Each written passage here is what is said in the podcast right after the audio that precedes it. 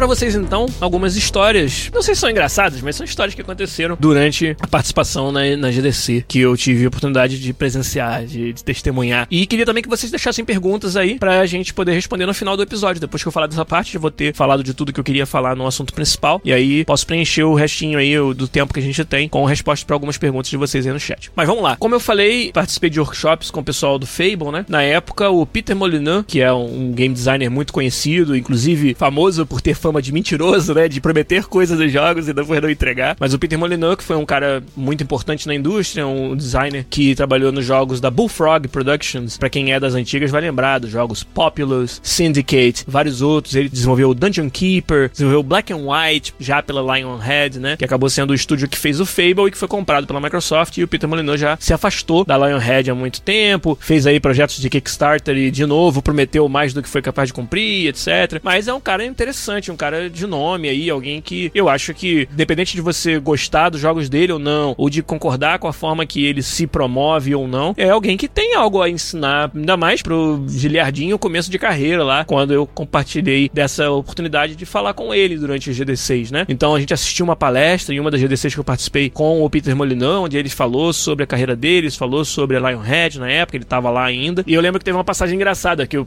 o Peter Molinão, se não me engano, ele é francês, né? Ele é de algum país que fala francês. E aí ele, durante a apresentação dele, falando sobre Fable e tal, teve uma hora que não sei o que, que deu no cara, ele resolveu lavar a roupa suja no meio da palestra, assim, falar umas paradas que ele. Sabe quando você tá falando sobre um assunto e na sua cabeça você vai. Aquele assunto vai te lembrando de coisas que te deixam puto? E ele não conseguiu segurar, ele começou a falar, né? Então ele começou a falar que ele faz jogos há não sei quantos anos e que nos jogos dele ele é o artista, né? Um artista no sentido amplo da palavra, né? Em que o jogo é a arte que ele produz, não que ele seja um artista, que ele faça assets de arte, mas não, eu me sinto como um artista quando eu faço faço os games e eu não quero ter a minha arte limitada por ninguém. Aí começou a falar dos americanos, ele tava nos Estados Unidos da né, GDC falando, né? E esses americanos, que tudo que você faz, eles, eles reclamam, eles que são conservadores demais. Pô, no Fable tem nudez, tem mulheres com os seios à mostra. Qual o problema de um par de seios? Não sei quem começou a falar. Isso assim, ninguém pediu pra...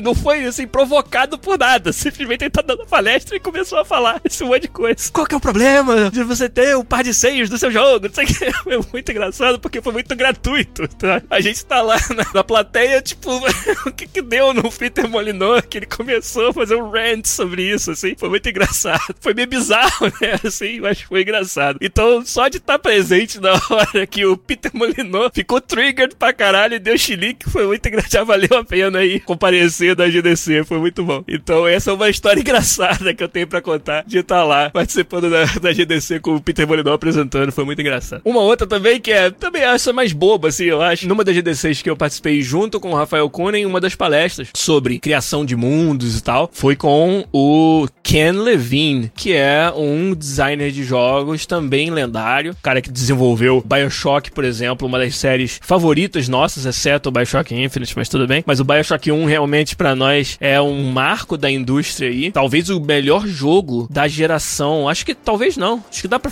afirmar, pelo menos para mim, BioShock 1 o melhor jogo da geração geração PlayStation 3 e Xbox 360 e foi desenvolvido pelo Ken Levine, o Ken Levine que vem da época da Irrational Games, depois foi vendido para 2K. O cara, ó, me lembraram aí, ó, o Rafael Kennedy, não me deixa passar essa vergonha aqui de esquecer do System Shock 2, uma obra-prima dos games que o Ken Levine desenvolveu e que obviamente o BioShock é até considerado um sucessor espiritual de muitas das ideias do estilo que ele já tinha desenvolvido no System Shock 2. Obrigado, Rafael Kennedy. E o Ken Levine, esse cara que foi a cabeça cabeça por trás desses projetos, o principal diretor, né, de todos esses jogos, estava lá na GDC, dando uma palestra e o Rafa e eu comparecemos. E aí no final, foram lá o Rafa e eu de tiete, né, falar com o Ken Levine. Ele tinha terminado a palestra, estava conversando com a galera. E aí, na verdade, eu não cheguei muito perto, mas o Rafa foi lá. Até brinco, né, né pediu pro Ken Levine dar um autógrafo na bunda dele e tal. E aí depois do autógrafo, né, ficou aquele momento meio awkward assim, e aí o Rafa conversou um pouco com o Ken Levine, né? O Ken Levine ficou meio vermelho assim de ter, ter tido que passar por aquilo, mas o Rafa não tava nem aí, conversou com ele ele lá, eles ficaram trocando ideia e tal, passou. Aí no, acho que no dia seguinte, ou dois dias depois, a gente tá ali nos arredores do Convention Center em, em São Francisco. Tá assim, uma galera meio que querendo chegar na GDC, chegar no Convention Center cedo, né? Na hora de atravessar a rua, a gente pra cacete, assim, fecha o sinal, vai todo mundo atravessa a rua. E aí nessa confusão de atravessar a rua, alguém pisou no pé do Rafa, né? Aí o Rafa meio que sentiu aquilo, aquela pisada no pé, virou e olhou assim, e era o Ken Levine. aí o Ken Levine pediu desculpa. Aí, na hora que ele olhou pro Rafa, ele, ah, é você? aí, aí o Rafa achou aquilo tão legal, assim, caralho, o Ken Levine me reconheceu, sacou? Foi muito engraçado a cara que o Rafa fez, como se ele estivesse falando assim: Não tem problema não, que Levine, pode pisar à vontade, sabe? Foi muito engraçado a cara de susto que o Rafa fez. Olha lá, o Vorin falou: Nunca mais lavou o tênis. Pois é, botou numa redoma assim e tá lá na sala da casa dele. Né? Este tênis foi pisado pelo pé do que Levine, assim. Foi muito engraçado esse dia também. Depois o Rafa ficou falando: Caraca, mano, o que Levine pisou no meu pé. pode pisar mais, seu que Levine, tudo bem bem. Ah, eu gostei, foi bom pra mim. É. o cabelinho falou que o Levi deve ter reconhecido pela bunda. é, mais ou menos por aí. Cara, mas só assim, a oportunidade de você estar tá num evento desse e de repente estar tá ali esbarrando cotovelos com um desenvolvedor de, dos jogos que você, sabe, foi fã sua vida toda. É muito interessante, é muito legal. E por isso que é uma pena, né? A edição desse ano tá sendo cancelada, a gente sabe que é por motivo de saúde, então faz sentido, mas a gente lamenta por causa disso. E isso é uma outra característica que eu acho interessante da da indústria de games que você tem um acesso, cara, até bem facilitado, assim, pros desenvolvedores, sabe? Isso é muito legal. Eu tô para ver ainda alguém que trabalha nessa indústria que não estaria disposto, caso você parasse ali com essa pessoa num evento desse, a bater um papo, sabe? A responder suas perguntas, suas curiosidades. Todas as GDCs e eventos parecidos que eu já participei, toda vez que eu encontrei com alguém, não importa, assim, o grau de respeito ou de senioridade que o cara tenha, mas sempre foi uma experiência, assim, muito tranquila, principalmente em eventos que são mais do lado acadêmico, do lado de trocar experiência conferências como a GDC, onde o cara sabe que provavelmente quem tá atendendo o evento são outros desenvolvedores, né? Não são só membros do público, não são só jogadores, diferente de uma E3 ou de uma BGS, onde o público em geral comparece em muito maior número. Mas nesses eventos, assim, é uma oportunidade fantástica das vezes você conversar, assim, casualmente com alguém e aquela pessoa ser alguém que desenvolveu seus jogos dos seus sonhos, assim, os melhores jogos que você jogou. E isso é muito, muito legal. É uma oportunidade para os desenvolvedores mesmo se fazerem todas essas conexões e trocarem ideias, trocarem suas experiências, trocarem focarem em seu conhecimento, para que a gente não resolva cada um o mesmo problema, cada um no seu canto, né? E a gente possa realmente fazer com que todo mundo cresça mais e aprenda mais. Então, eu realmente acho importantíssimo, adoro o fato de que esses eventos existem e fico triste pelo fato desse ano a gente não ter oportunidade de ter. A GDC 2020, pelo menos não nas datas originais que eles tinham marcado. Vamos ver se eles vão fazer algo para poder preencher essa lacuna que acaba ficando quando um evento super interessante, super importante como a GDC não acontece no ano. Ó, pergunta aqui do nosso chefe chat, hein? Será que pode afetar a E3 também? Pergunta do Chalice. Não sei, né? A E3 costuma ser no começo de maio. A gente tem que ver como é que essa epidemia vai, vai se comportar, se a gente já vai estar tá livre deles quando chegar aí o verão no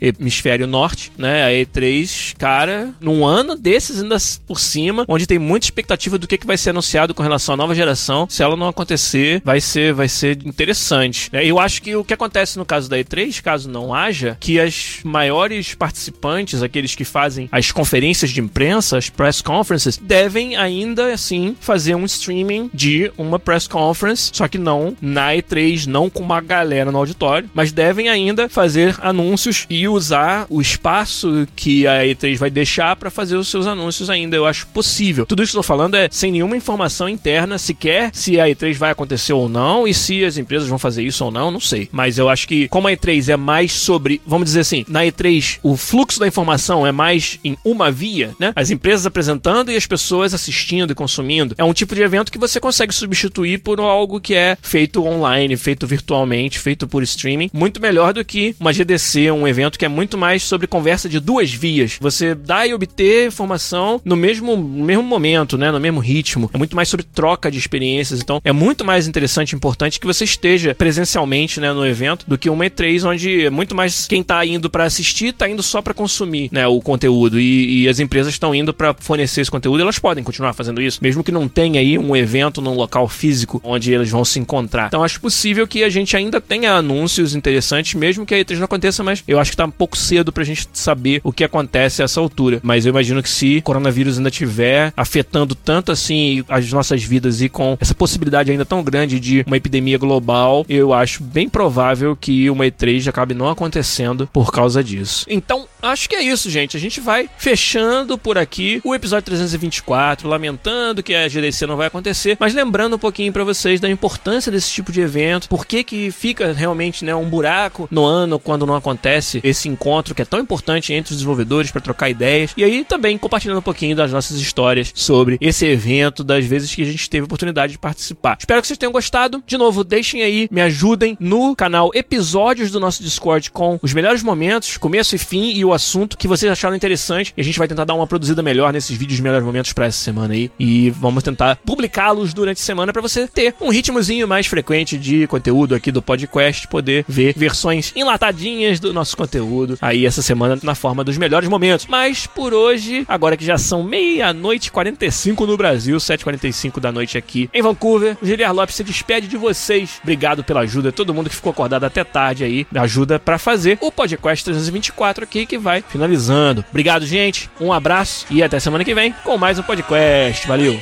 tchau.